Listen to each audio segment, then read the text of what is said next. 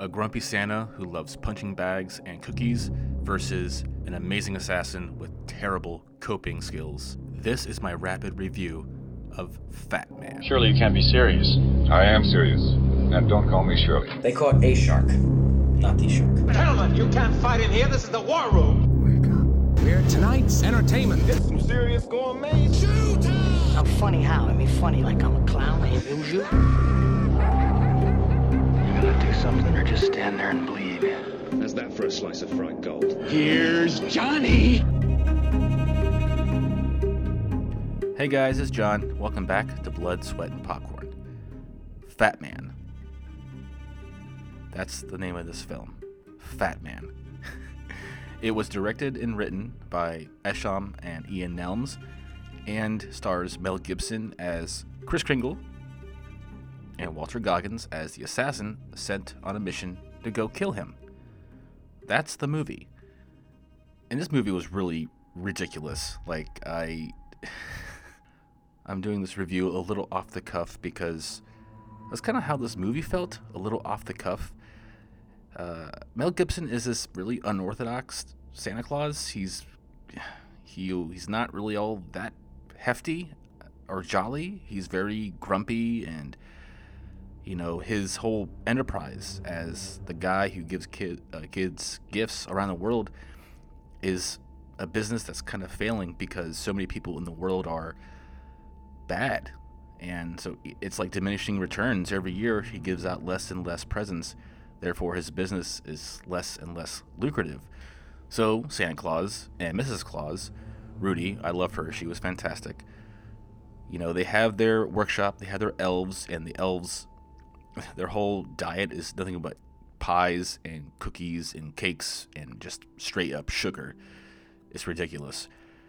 Because of the lack of business to supplement their income they take on contracts with the government. That's like this whole weird subplot that really didn't need in this movie but i guess they needed something to enable army soldiers to come to the north pole to stan's workshop to like build some infrastructure and be fodder for the assassin's bullets later I'll tell you what this movie is. This movie, it was like a 13 year old wrote the basic treatment or concept of this movie way back, and then that writer became a director, and he's in his 40s, and he needs a, a passion project, and he goes through his old drawer of old stuff he's written, and he finds this ridiculous treatment and decides, yes, I'll make this movie about an assassin going to kill Santa. Because it's so farcical. And you know, parts of this movie are actually not bad. There's some really interesting sequences that are like telling of good of good filmmaking.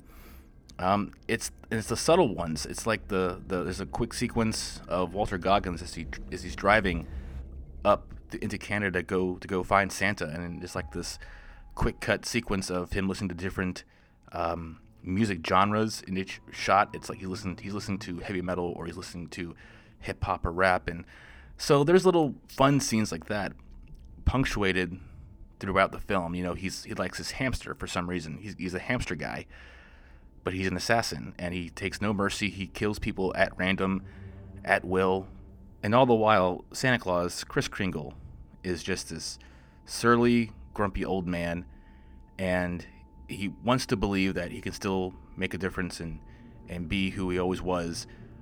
And you know there's corporate suits and always people who want to help spring into action and, and give Santa money to work for them. And he's like no I'm gonna just do my own thing. This is a one-time offer I'm doing with the military. And it's it's so ridiculous. I wanted to like this movie more. You know I did like the performances. Mel Gibson was you know pretty pretty good I'll say it he's pretty good as a grumpy old man. Walton Goggins was a treat to watch. I love watching him in everything he ever does. This movie was kind of all over the place in terms of tone and theme. Or you could see how it wants to be a dark comedy or like a a ridiculous premise for a comedy under this thin veiled mask of a serious thriller. And it's like I'll tell you what it is. It's like this one, you know those movie trailers of those fake movies they made for Grindhouse that came out in 2007, the Robert Rodriguez and Quentin Tarantino films, and they had those fake trailers spliced in between that didn't really go anywhere. That's like what this movie should have been, like a fake trailer for like, you know, Santa is in hiding. Santa is down on his luck. Santa is broke, but this little kid is pissed. And then you have like quick cut sequences of the elves running from gunfire and Santa pulling out his guns and doing battle in the snow with the assassin. All of this happens in this film. Jesus Christ, this movie was bad.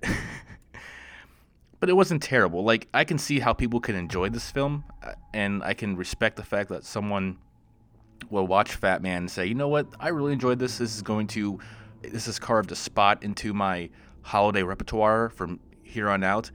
I can see that. That's not going to be the case with me. This film was not that great. I wanted it to be great. I wanted it to be funnier. It was like it was it was too shy to go really funny and too and too shy to go really dark. Like I said, this film couldn't really quite grasp which direction it wanted to go in. Because in many sequences it's shot great, it's lit very well, the performances are pretty solid, but the whole premise is like a really bad joke. I just can't see myself coming back to Fat Man again or even recommending Fat Man to anybody because it's just not really fun. Like it's a fun idea, but it is very sl- sloppily executed, and I feel that I just wish there was more to it. It's a it's a very short film. It's only an hour and a half, plus a few minutes maybe.